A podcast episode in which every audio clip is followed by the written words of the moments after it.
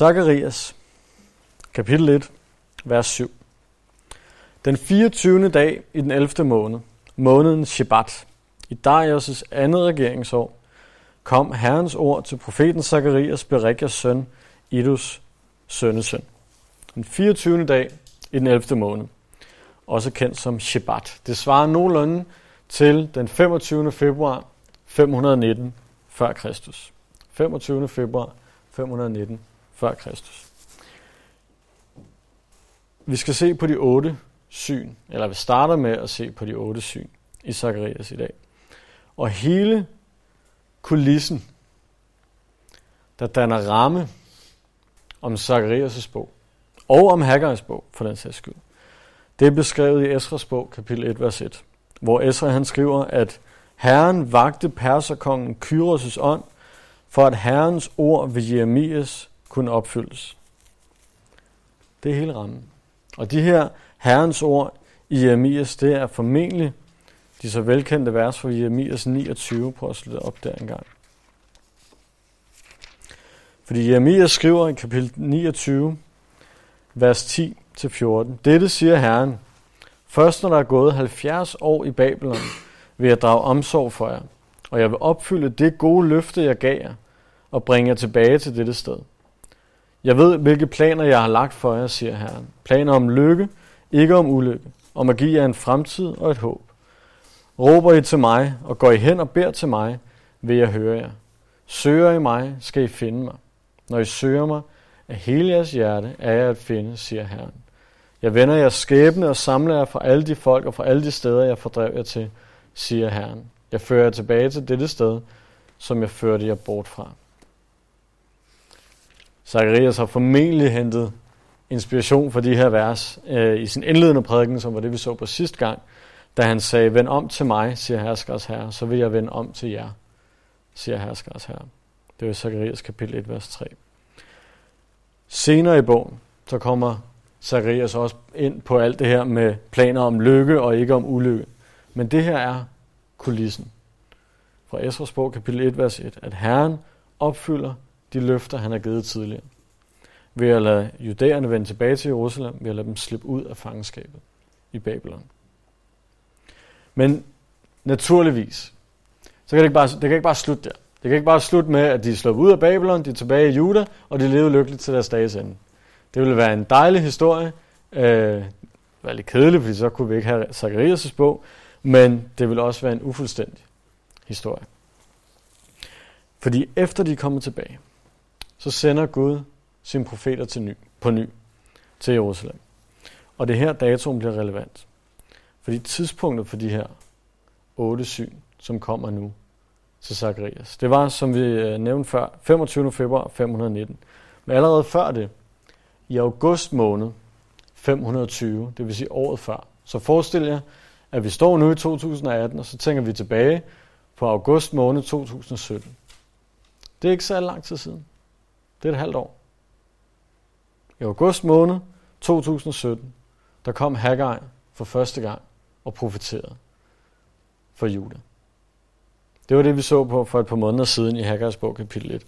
Det er der, hvor han opildner folket til at genopbygge templet endnu en gang. De var startet, men så gik de i stå, fordi de var lidt ligeglade, og nu kommer Haggaj og siger, tag jer lige sammen. Det var i august måned sidste år. Så er Haggaj i gang. Haggaj han bliver ved. Og i mellemtiden, så kommer Zakarias i november måned. Hvis vi tænker november måned, så tænker jeg i hvert fald, det er lige inden min søn bliver født. Så hvis I kan huske første gang, jeg kom op og var pavestolt, jeg ved ikke, hvor stolt en pave er, men det kalder man det, over min lille søn, så er det lige før det, at Zakarias han kommer med sin første prædiken, som vi så på sidste gang. Søg Herren. Vend om til ham, og så vil han vende om til jer. Samtidig bliver Haggaj ved. Haggaj, han bliver ved helt indtil jul. Han bliver ved indtil december måned. Der kommer han med sin sidste prædiken. December måned 520, eller 2017, om man vil. Så de overlapper hinanden. De er der samtidig. Haggajs opgave var at få templet i gang. Jeg skal lige være med heroppe også. Der var vi. Haggajs opgave er at få templet i gang igen. Det skal op og køre, altså genopbygningen.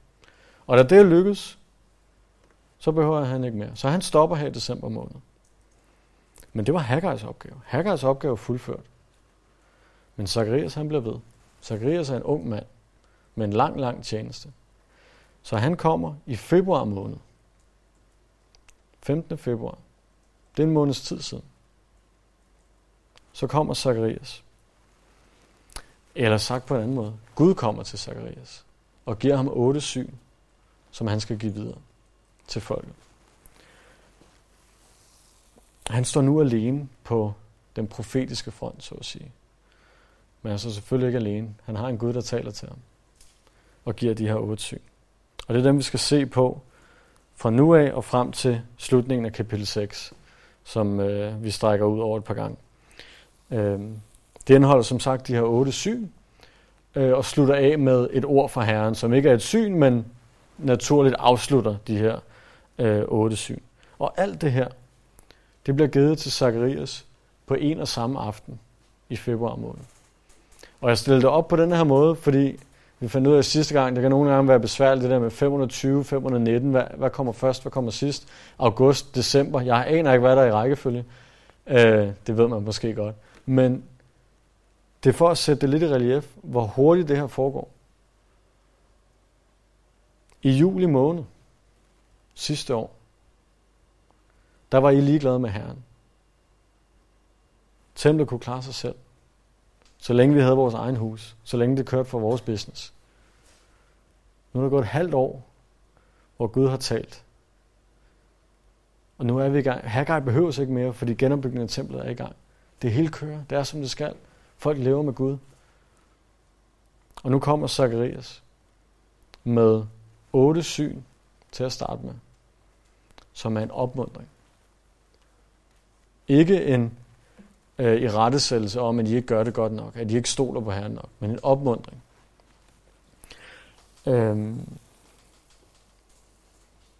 I husker måske sidste gang, at vi snakker om, at Haggajs budskab var, søg først Guds rige og hans retfærdighed, så skal alt det andet gives jer et tilgift. Zakarias' budskab, det er tilgiften.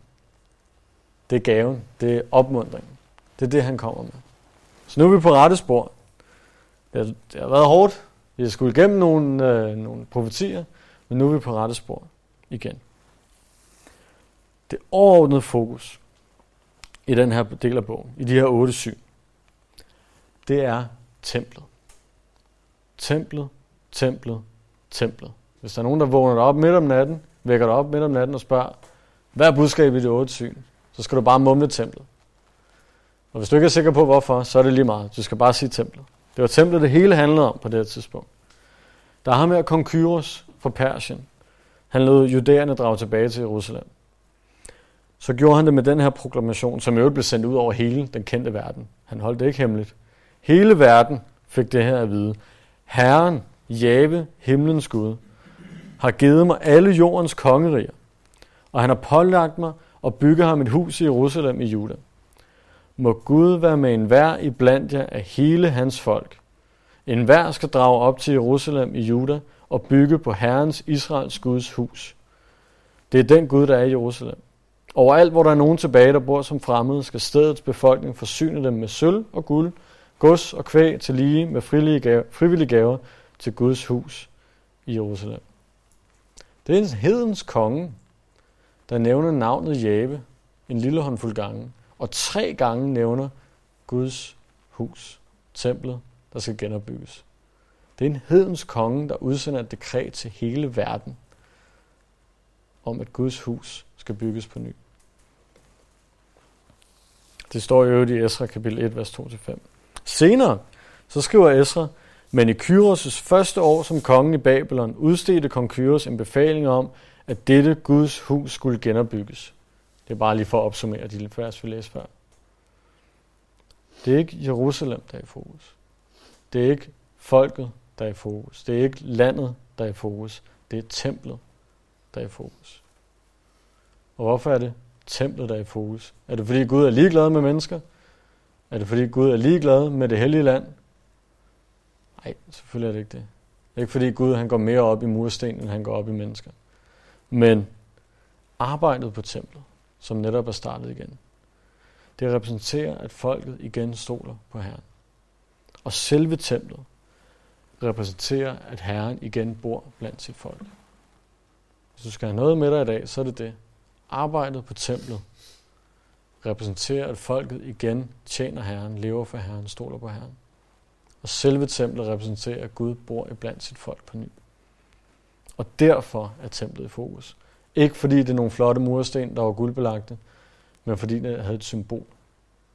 Det var symbolet på forholdet mellem Gud og mennesker. Det er det første primære fokus. Det næste fokus, det er hellighed. Fordi nu når forholdet mellem Gud og mennesker er genoprettet, så er der også nødt til at være hellighed til stede. Og det er noget, Gud nævner igen og igen og igen igennem de her 8 syn. Selvfølgelig fordi Gud han er hellig. Og fordi Gud ønsker, at hans folk skal leve og tilbede ham i hellighed. Så det er et andet fokus. Tredje fokuspunkt er det, vi allerede har været inde på, det er opmuntring og løfter. Hvilket går i spænd med hele Zakarias' budskab. Han er den tilgift, som Haggaj lovede ville komme. Det er den opmuntring til folket. Vi giver kort på bogens inddeling, bare så man kan huske det igen. De første 6 kapitler, det er altså de her 8 syn. De har fokus på Sions tempel. Hvad er fokus i de første 6 kapitler? Templet. Godt nok. De næste 2 kapitler, 7 og 8, det er en nutidsprofeti. Det handler om Sions tilbedelse, og de sidste 6 kapitler er en fremtidsprofeti om Sions frelser. Og hvis du ikke kan gætte, hvem det er, så skal vi have en snak bagefter. Men det regner jeg med, du godt kan. Inddelingen af de første 6 kapitler er som følger. Hvis du ikke kan nå at skrive det hele ned nu, så er det helt okay. Vi kan bare gennemgå det igen bagefter. Men som I kan se, så handler det om templet. De her 8 syn handler om, at Herren overvåger landet med templet. Han beskytter landet med templet. Han fylder landet med templet. Det er de 3, vi skal se på i dag. Og senere skal vi se, at Herren renser Joshua, øverstepræsten, til tjenesten i templet. Herren han bygger templet. Han fjerner synden fra templet. Han fjerner ondskaben fra templet. Han dømmer landene omkring templet. Og Herren bygger et nyt tempel. Det er fokus de næste par gange. De her 8 syn, de har en mere eller mindre fast form. Nogle af dem afviger lidt, men de fleste af dem har det samme mønster. De begynder alle sammen med selve synet. Eller i hvert fald sådan noget af synet, som bliver givet til Zakarias. I 6 ud af 8 tilfælde, der er det næste, der følger det et spørgsmål. I de fleste tilfælde, så er det Zakarias, der siger, hvad i alverden er det, der foregår? For han har ingen anelse. Det er 6 ud af 8 gange, hvor han ikke forstår, hvad der er Gud prøver at sige til ham. Og heldigvis, i samtlige af de 6 gange, hvor han er nødt til at spørge, så bliver det også fuldt op med en forklaring, hvilket er meget rart også for os andre. Og derefter slutter det af med et budskab. Så der er både selve synet, og så kommer Gud ligesom med nogle ord, der uddyber og forklarer det budskab, han prøver at komme med. Lad os tage hul på det første syn. Vi læser igen fra vers 7. Den 24. dag i den 11. måned, måneden Shebat, i Darius' andet regeringsår, kom Herrens ord til profeten Zakarias, Berikias søn, Iddos søn. Han sagde, og nu kommer synet omkring, at Herren overvåger landet med templet. Jeg så i nat en mand sidde på en rød hest. Han holdt blandt myrderne i kløften. Og bag ham var der røde, rødbrune og hvide heste. Jeg spurgte, hvad betyder det her? Den engel, der talte med mig, svarede, jeg vil vise dig, hvad det betyder. Der sagde manden, der holdt blandt myrderne, altså ham, der sidder på hesten. Det er dem, Herren sendte, for at de skulle drage omkring på jorden. De sagde til Herrens engel, der stod blandt myrderne, altså den samme, som sidder på den første hest. Vi drog omkring på jorden. Hele jorden er rolig og stille. Der sagde Herrens engel, Hærskares herre, hvor længe skal det vare, før du viser barmhjertighed mod Jerusalem og Judas byer, som du nu har været vred på i 70 år?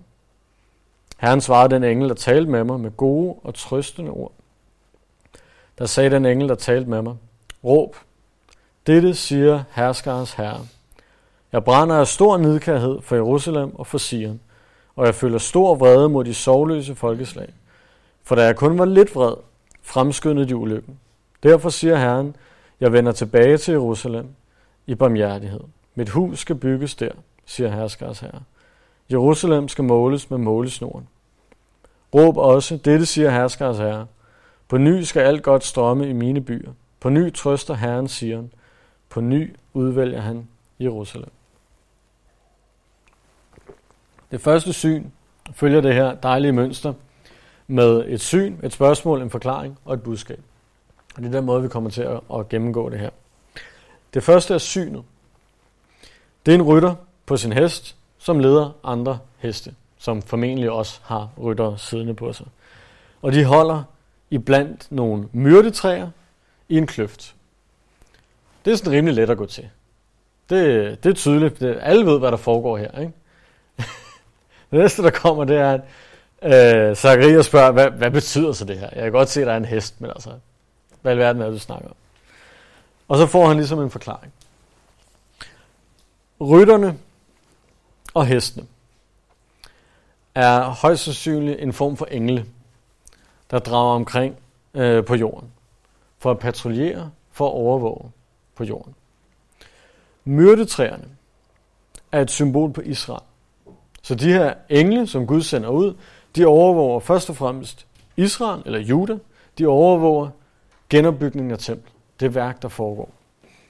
Og derfor overskriften, Herren overvåger landet med templet. Manden på den røde hest, den allerførste, vi overhovedet ser, får vi også at vide, at han er Herrens engel. Og det er Herrens engel, som leder den her flok af andre engle, den her hær af engle. Den røde farve på den røde hest, det symboliserer ofte krig og hævn over Israels fjender i Bibelen. Og det er derfor, det er Herrens engel, der sidder på den røde hest. Det er, fordi Herren bringer selv dommen. Hævnen tilhører Herren, læser vi flere steder i Bibelen. Det er ham, der bringer dom over folken. Den hvide hest, som så er givet til en anden engel, den symboliserer sejr og triumf. Så Herren dømmer, og Herren kommer med sejr. Den rødbrune, det kan være lidt... Det kan oversættes på mange måder, den her rødbrune, men det bliver af de fleste tolket som, at det er en blanding af den røde og den hvide hest.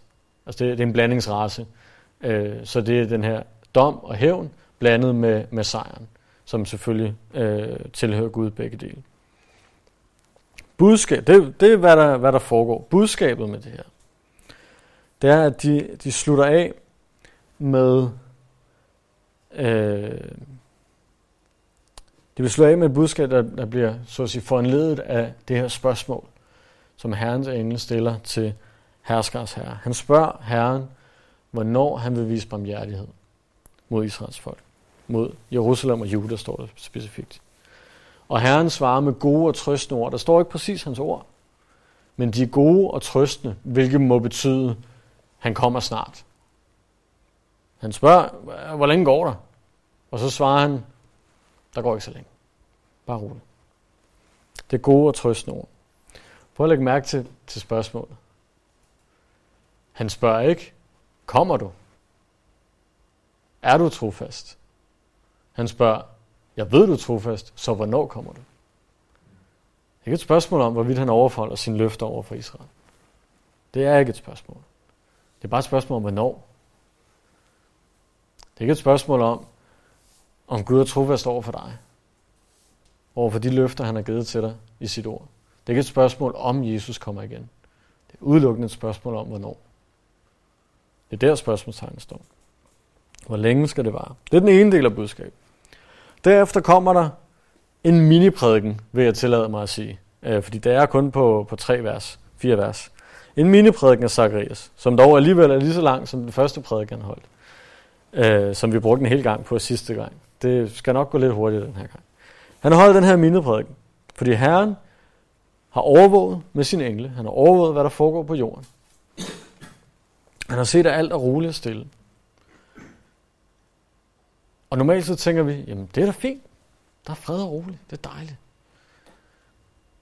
Det er ikke sådan, Herren ser det. Fordi Herren han kigger ned, og så ser han først og fremmest sit folk i nød. Han ser Israel i nød. Og jeg tolker det sådan, så de her, måske alle de tre første, som vi ser på i dag, men i hvert fald det her, det er som om, at det er sådan, vi går lidt tilbage i tiden. Vi går tilbage til måske slutningen af tiden i Babylon. Og det er derfor, han spørger, hvornår kommer du at udfri os fra Babylon? Hvornår er du trofast over for dine løfter? Så forestil dig, at vi står et par år tilbage. Og hvis du kigger på Israel der, så vil du se et folk i nød. Stadig i fangenskab. Og hvis du så kigger på resten af verden og ser, at der er fred, der er stille og roligt, så er det i hvert fald, at Gud han tænker, hvorfor kan folk sidde og være helt rolige, når mit folk er i nød? Det svarer til, at der er en gammel dame, der vælter på vej ind i S-toget, og alle bare sidder og kigger på deres iPhone. Hvorfor er der ikke nogen, der reagerer, når mit folk er i nød? Det er sådan, Gud ser på det. Og der bliver lagt noget oveni. Det er det, han skriver. Jeg føler stor vrede mod de sorgløse folkeslag. De skal ikke være sorgløse, når der er stor sorg i mit folk. Og så bliver der lagt oven på det bagefter, fordi han siger, da jeg kun var lidt vred, der fremskyndede de ulykken.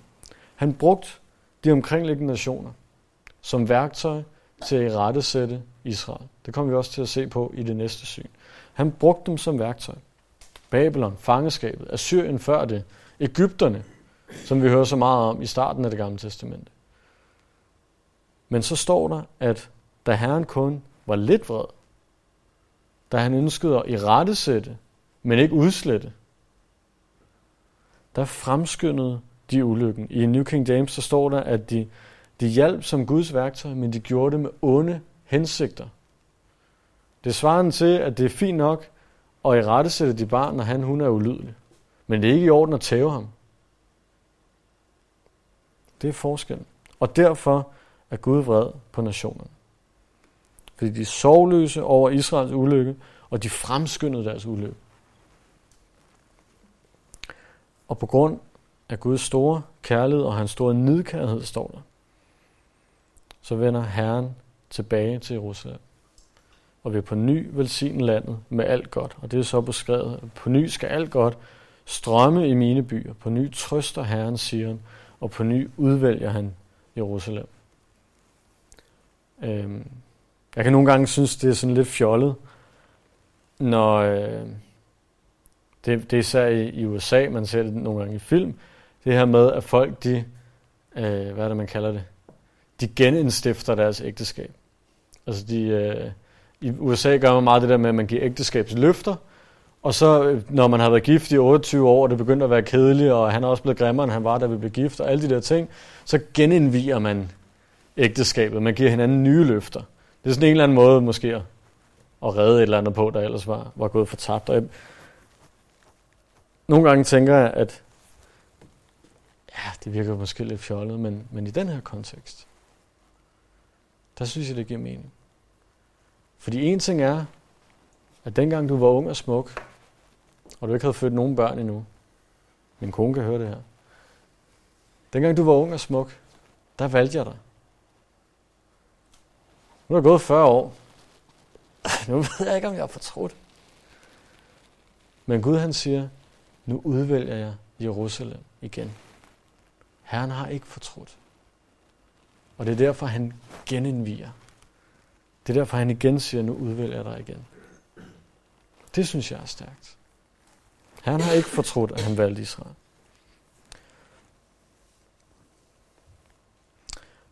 Udover det, så er der 2 ting, der fortjener speciel opmærksomhed i det her syn. Det første, det er myrdetræerne. Og som du måske kunne have gættet, så ved jeg ikke meget om myrdetræer på forhånd. Men jeg har fundet et par flotte billeder. Det her, det er et myrdetræ. Det er i det her syn et billede på Israel. Myrdetræer er relativt små træer, som I måske kan se på det her, så er det er ikke meget højt i forhold til for eksempel et egetræ eller noget af den stil, som jeg heller ikke ved meget om. Jeg har ikke fundet noget billede af dem. De er meget små, men til gengæld så kan de have meget, meget smukke blomster. Det har vi selvfølgelig også et billede af. Meget smukke blomster. De er det, man kalder stedsegrønne, og til dem, der måtte have brug for at slå det op, ligesom mig, så betyder det, at de holder bladene hele året. Det er det, man på engelsk kalder en evergreen. Det er ofte forbundet med popsange, som er gode selv 30 år efter, eller lige så dårlige som dengang. Men oprindeligt der er evergreen, det er altså betegnelse for et træ eller en blomst, som bliver ved med at holde på sine blade hele året rundt. Og det er det, det her myrdetræ, det gør. Det symboliserer Israel. Og hvorfor gør det det? Det gør det, fordi Israel også er et småt, men meget, meget smukt land. Og selvom at de har været svage gennem årene, så har der altid været en rest, en smuk, smuk rest af landet, som har holdt fast i Herren. Det har der altid været. Og derfor er det her så godt et symbol. Israel er stedsegrønne. De har holdt på deres blade gennem hele historien. Modsat 90% af de lande, vi læser om, eller de folkeslag, vi læser om i Det Gamle Testament. Israel består gennem historien. Til den dag i dag. De har overlevet årtusinder. Til trods for større modstand, end formentlig noget andet folk nogensinde har haft. Og endelig så står de her træer i en dal eller en kløft, og det er for at vise den her, så at sige, lave tilstand, Israel havde på det tidspunkt. Om synet så er, mens de stadig er i Babylon, eller på Zakarias' tid, under alle omstændigheder, så er de lavt nede i Israel på det tidspunkt. De er fattige, de er lige vendt tilbage, og derfor er de i synet i en dyb dal. Så et perfekt billede på Israel. Den anden ting, der fortjener speciel opmærksomhed, det er Herrens engel, som jeg har nævnt et par gange. Jeg prøvede også at google et billede af Herrens engel, men der var ikke nogen, der havde taget et billede af ham. Så Herrens engel er heroppe.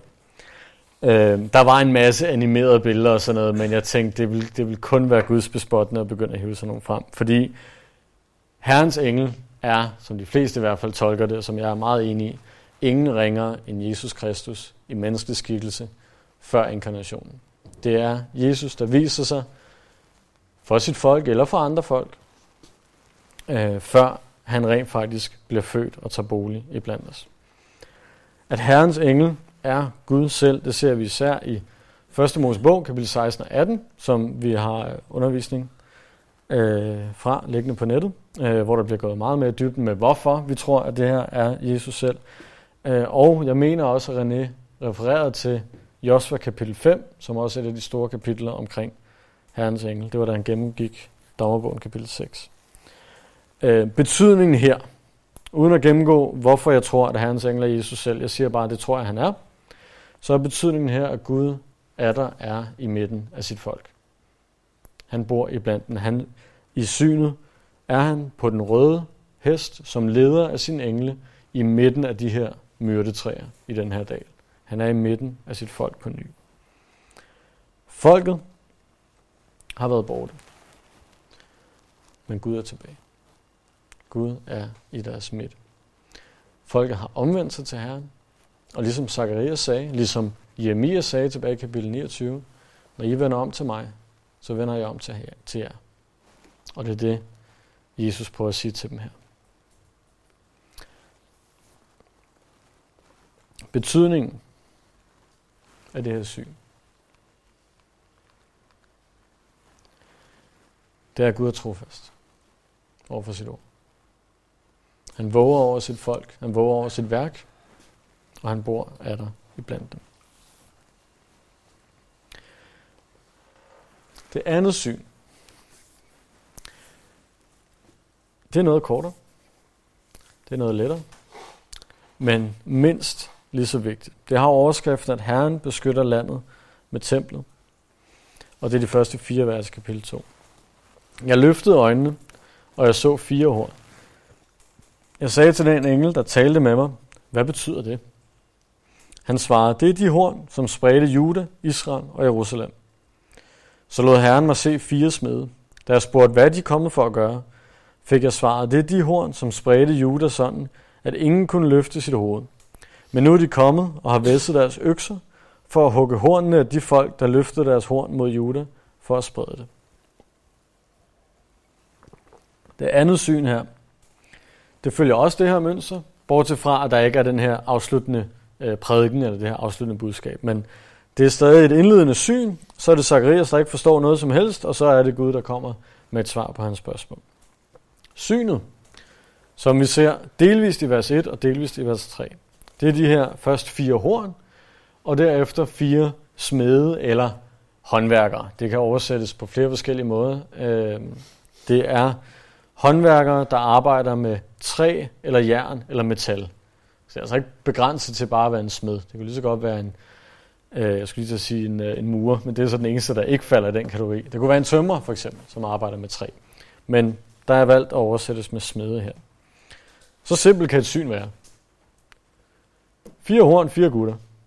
Jeg kan godt forstå, at Zakarias ikke forstår særlig meget af, hvad det betyder. Men heldigvis, så kommer der også en forklaring. Fordi hornene, det står der, at det er horn, som spredte Juda, Israel og Jerusalem. Hornene er de 4 nationer, som Gud han brugte som værktøj til at rettesætte sit folk, til at opdrage Israel og Juda. I et landbrugs, i et hyrdesamfund, som Israel var, stadig er delvist, der var dyr som for eksempel tyre og okser, de var ikke overraskende forbundet med styrke og med magt. Så det er ikke overraskende, at i sådan et samfund, der er hornet et symbol på magt og styrke. Og det er også det, der er her. Og derfor så er de her horn brugt om 4 mægtige nationer. I Daniels bog ser vi også flere forskellige syn, men han bruger også horn flere gange. Og vi hører blandt andet om Antikrist, som er det lille horn, der kommer frem, fordi han har også stor magt, stor autoritet, når han kommer. Det er ikke det, det skal handle om nu. Men de her 4 nationer har Gud brugt til at straffe Israel. Men nu er straffen overstået, så nu har Herren også 4 smede, 4 håndværkere til at fjerne de her horn igen. Der skal ikke blive ved med at være et horn i siden på Israel. Så er René også glad i aften. De 4 nationer, de 4 horn, det kan være mange. Der er mange nationer gennem historien, der har været imod Israel. Så det kunne være 4 specifikke nationer. Det kunne også bare være, at Gud siger 4 nord, syd, øst og vest. Verden er imod Israel. Det er et godt billede. Det kunne det sagtens være. Hvis vi vælger at se profetisk på det, så kan vi igen se mod Daniels bog. Fordi Daniel han har et syn med 4 nationer, som bliver 4 verdensmagter, som alle sammen undertrykker Israel. Og vi har også gennemgået dem et par gange. De står også på den utrolig flotte tidslinje. Det er først Babylon, så er det Medo-Persien, så er det Grækenland, og så er det til sidst Romerriget, som også var verdensmagten på Jesu tid. Alle de her lande har undertrykt Israel. Og alle de her lande er før eller siden blevet mødt af Guds smed, Guds håndværker, som fjernede dem fra Israel igen. Om de 4 smede så er de næste lande. Babylon blev fjernet af Medo-Persien. Medo-Persien blev fjernet af Grækenland. Grækenland er Romerriget. Romerriget er tyskerne og de andre nazister. Nej, i hvert fald goterne fra Tyskland. Om det specifikt er de næste riger, det er ikke til at sige. Men budskabet er i hvert fald tydeligt. Gud har styr på det. Gud er i kontrol. Han bruger sine værktøjer til at rettesætte Israel. Men han har også styr på at få dem fjernet igen. Gud er i kontrol. Lige meget, og det er det, der er det vigtige. Om det lige er den ene eller anden nation, der kommer før eller sidst, og hvordan der var ledes. Det, der er vigtigt, er lige meget, hvilken styrke, der kommer imod Guds folk. Det er værende Israel eller hans kirke. Så er det ikke lige så stort som den styrke, der er for Guds folk. Et gammelt ordsprog siger, at Guds kirke er en armbold, der har slidt mange hamre ned. Guds kirke er en armbold, der har slidt mange hamre ned. Det vil sige, gennem århundrederne, også dengang, at det var Israel, men igennem århundrederne i kirkens historie, er der masser, der er slået løs på kirken. Og kirken er ikke blevet slidt. Og måske lidt i krogene hister her. Men kirken består stadig. Guds kirke består stadig. Men alle hamrene, de er gået for tabt siden. Tænk på, hvor mange gange Guds kirke har været truet. Kommer ofte i to forskellige ting. Enten er det udefra kommende i form af forfølgelse, i form af fysisk fare, eller også er det indenfra kommende i form af vranglære, i form af ligegyldighed overfor Herren. Og alligevel så er Jesus' kirke altid bestået. Og det er det her syn, det taler om. Gud er i kontrol. Han passer på sit folk. Han irettesætter dem. Det er den her hellighed, vi snakkede om, også er en del af det. Men han passer på dem. Han beskytter dem. Det tredje syn er igen et langt et. Det fylder resten af kapitel 2, fra vers 5. Jeg løftede øjnene, og jeg så en mand med en målesnor i hånden. Da jeg spurgte, hvor skal du hen? Svarede han, hen og måle Jerusalem, for at se, hvor bred og lang den er. Den engel, der talte med mig, trådte frem, og en anden engel gik ham i møde og sagde til ham, løb hen og sig til den unge mand der, Jerusalem skal ligge som åbent land, så rig på mennesker og kvæg skal den være. Jeg selv, siger Herren, vil være en mur af ild omkring den, og vise min herlighed i den. Kom, kom, flygt fra Nordens land, siger Herren, for jeg spredte jer fra himlens fire vinde, siger Herren. Kom, slip bort, siger han, du som bor hos Babylons datter, for dette siger Hærskares Herre, til herlighed har han sendt mig, til de folk, der plyndrede jer. Den, der rører jer, rør ved mit øjeæble. Jeg svinger min hånd imod dem, så de bliver bytte for dem, for dem, der nu er deres tralle. Så vil I forstå, at Hærskares Herre har sendt mig. Du skal juble og glæde dig, siger hans datter, for nu kommer jeg og tager bolig hos dig, siger Herren.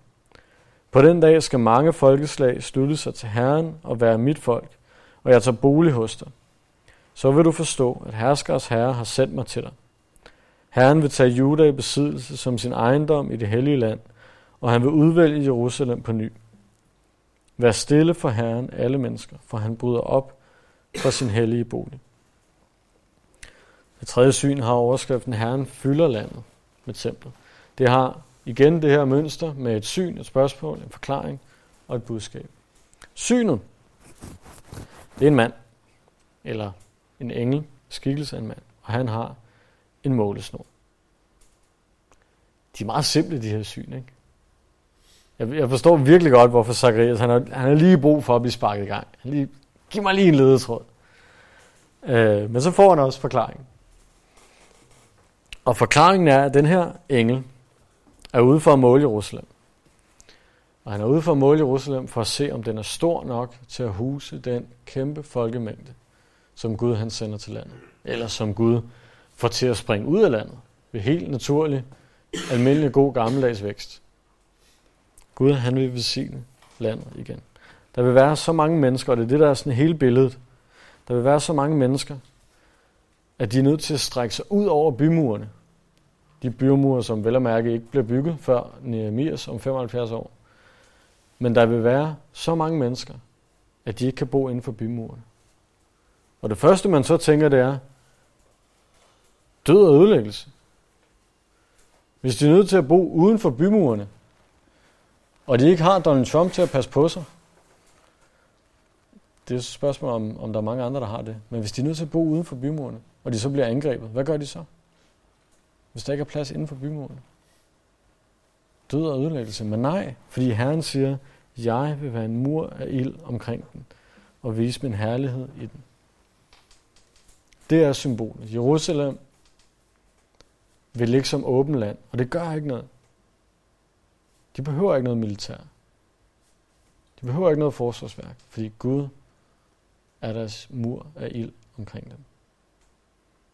Og det er så sandelig også relevant til Israel i dag, at Gud han siger, der kommer en dag, hvor jeg vil være jeres forsvarsværk, hvor al jeres militære isenkram, hvor godt det ellers er, fuldstændig irrelevant. Jeg skal nok klare den. De kan bo i tryghed på grund af det her. Og på grund af det her, så kommer Gud som et budskab, fordi at landet vil være sikkert og trygt at bo i, lige meget hvor I så ellers bor omkring Jerusalem. Så opfordrer Herren folket til at vende tilbage. Der står, kom, kom, flygt fra Nordens land, det vil sige Babylon, Vi talte om sidste gang, at der er mange, der blev boende i Babylon, til trods for, at de fik lov til at vende tilbage til Jerusalem. Men Gud, han siger, kom nu hjem til mig. Jeg har lige fortalt jer i det første syn, at nu bor jeg igen iblandt jer. Så kom og bo, hvor jeg bor.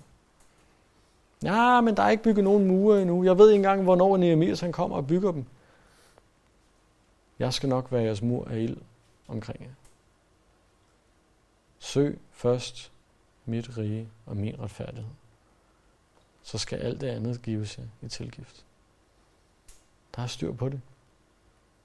Kom og vær sammen med mig. Slip bort, siger du, som bor hos Babylons datter. Lad være med at blive i det der fangenskab. Man kunne vente mod os i dag. Lad være med at holde fast i hver anden synd, du lever i. Det er et fangenskab. Slip fri. Kom og vær sammen med mig. Ja, men hvis jeg ikke bliver ved med at snyde i skat, så har jeg ikke penge til at betale husleje. Jeg skal nok holde styr på det. Ja, men hvis jeg ikke bliver ved med det og det, så mister jeg de der venner. Jeg skal nok holde styr på det. Jeg er din mur af ild omkring dig. Slip fri. Slip fri fra det gamle. Herren gentager endnu en gang. Du skal juble og glæde dig, siger hans datter, for nu kommer jeg og tager bolig hos dig, siger Herren. Betydningen her er meget den samme, som vi allerede har kigget på. Han er trofast mod sit folk, mod sit ord. Og Herren viser sit folk noget og kærlighed ved at velsigne landet så rigt. Vi så i det første syn, at på ny skal alt godt strømme i mine byer, og nu i det her syn, at landet vil være så rig på mennesker og kvæg, at det spreder sig ud over de mure, der nu engang måtte komme. Sådan velsigner Herren dem, som stoler på ham. Og han viser det allertydeligst i det her syn, ved at kalde på det folk, der har forladt ham. De havde forladt ham. Vi har forladt ham. Og alligevel så er det Gud, der står og siger, kom, kom. Flygt fra det, der holder dig fra mig. Kom og bo hos mig.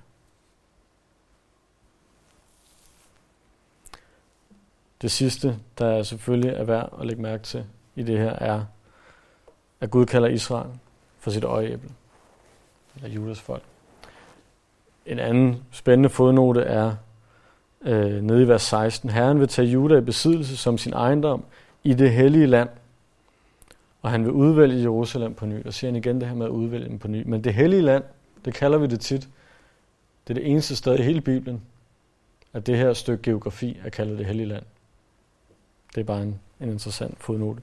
Men det, der er rigtig spændende, det er, at Israel bliver kaldt for Guds øjeæble. Det er helt bogstaveligt oversat, den lille mand inde i øjet. Det synes jeg er et ret fedt udtryk. Den lille mand inde i øjet, det er pupillen i hebraisk symbolik. Pupillen er formentlig det svageste overhovedet på hele kroppen. Det er noget af det, vi skal tage allerbedst vare på. Noget af det, der har allerlettest ved at gå i stykker. Noget af det, der har allermest værdi, fordi uden det kan vi ikke se noget. Uden pupillen, så kommer lyset ikke ind den rigtige vej til nethinden inde bagved, og så kan vi ikke se noget som helst. Så er vi nødt til at få en smart læseoperation, som man heldigvis kan nu om stunder. Men vi er nødt til at passe på pupillen. Den kan ikke forsvare sig selv. Den er nødt til at have et øjenlåg, der ligesom lukker ned, fordi hvis pupillen ikke havde øjenlåget, så ville det gå i stykker efter et par timer. Den ville tørre ind hele øjet. Pupillen kan ingenting selv. Intet forsvar, og alligevel så er den så vigtig for hele vores liv, at vi kan se ud igennem den. Og det er Israel. Israel kan ingenting selv. De har brug for Gud som øjenlåg til at forsvare sig. Men samtidig er de så kært. Det er så nært Guds hjerte. Det er så vigtigt for ham, at det her folk består. Fordi han har udvalgt dem. Og han har udvalgt dem på ny. Så det her, at de er hans øjeæble, det taler både om, hvor svage de er, men det taler også om, hvor vigtige de er for Gud. Vi ved godt, men der er ikke noget sted i Det Nye Testamente, hvor vi som sådan, Guds hedningefolk, der er velkomne i kirken, vi er ikke omtalt som hans øjeæble. Men vi er omtalt som Jesu brud. Og jeg føler ikke, at jeg strækker den, når jeg bruger samme symbolik om os. Vi er så svage. Tænk så, hvis Gud i bare 1 minut lod være med at arbejde for os. Hvor vil du skaffe din luft fra? Hvordan vil du holde sammen på molekylerne i din krop? Hvordan vil du selv gøre det? Hvordan ville du få græsset til at gro, så der var noget, som køerne kunne spise, så vi kunne spise køerne? Det er jo den rækkefølge, der er vigtigst, ikke? Vi kan ingenting. Frels dig selv. Gider du? Prøv lige en gang. Prøv at gøre det uden Gud. Vi er så svage i os selv. Og alligevel så betyder vi så utrolig meget for Gud. Vi står hans hjerte så nært.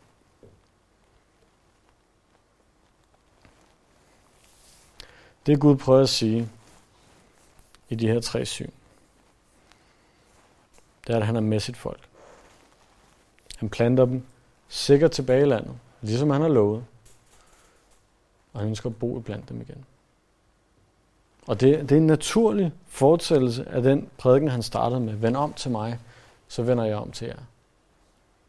Nu har I gjort det, så bor jeg der også. Nu er vi sammen igen.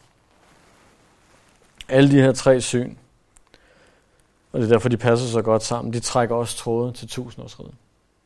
Alle de ting, der bliver lovet i hvert syn, er ikke sket endnu til fulde.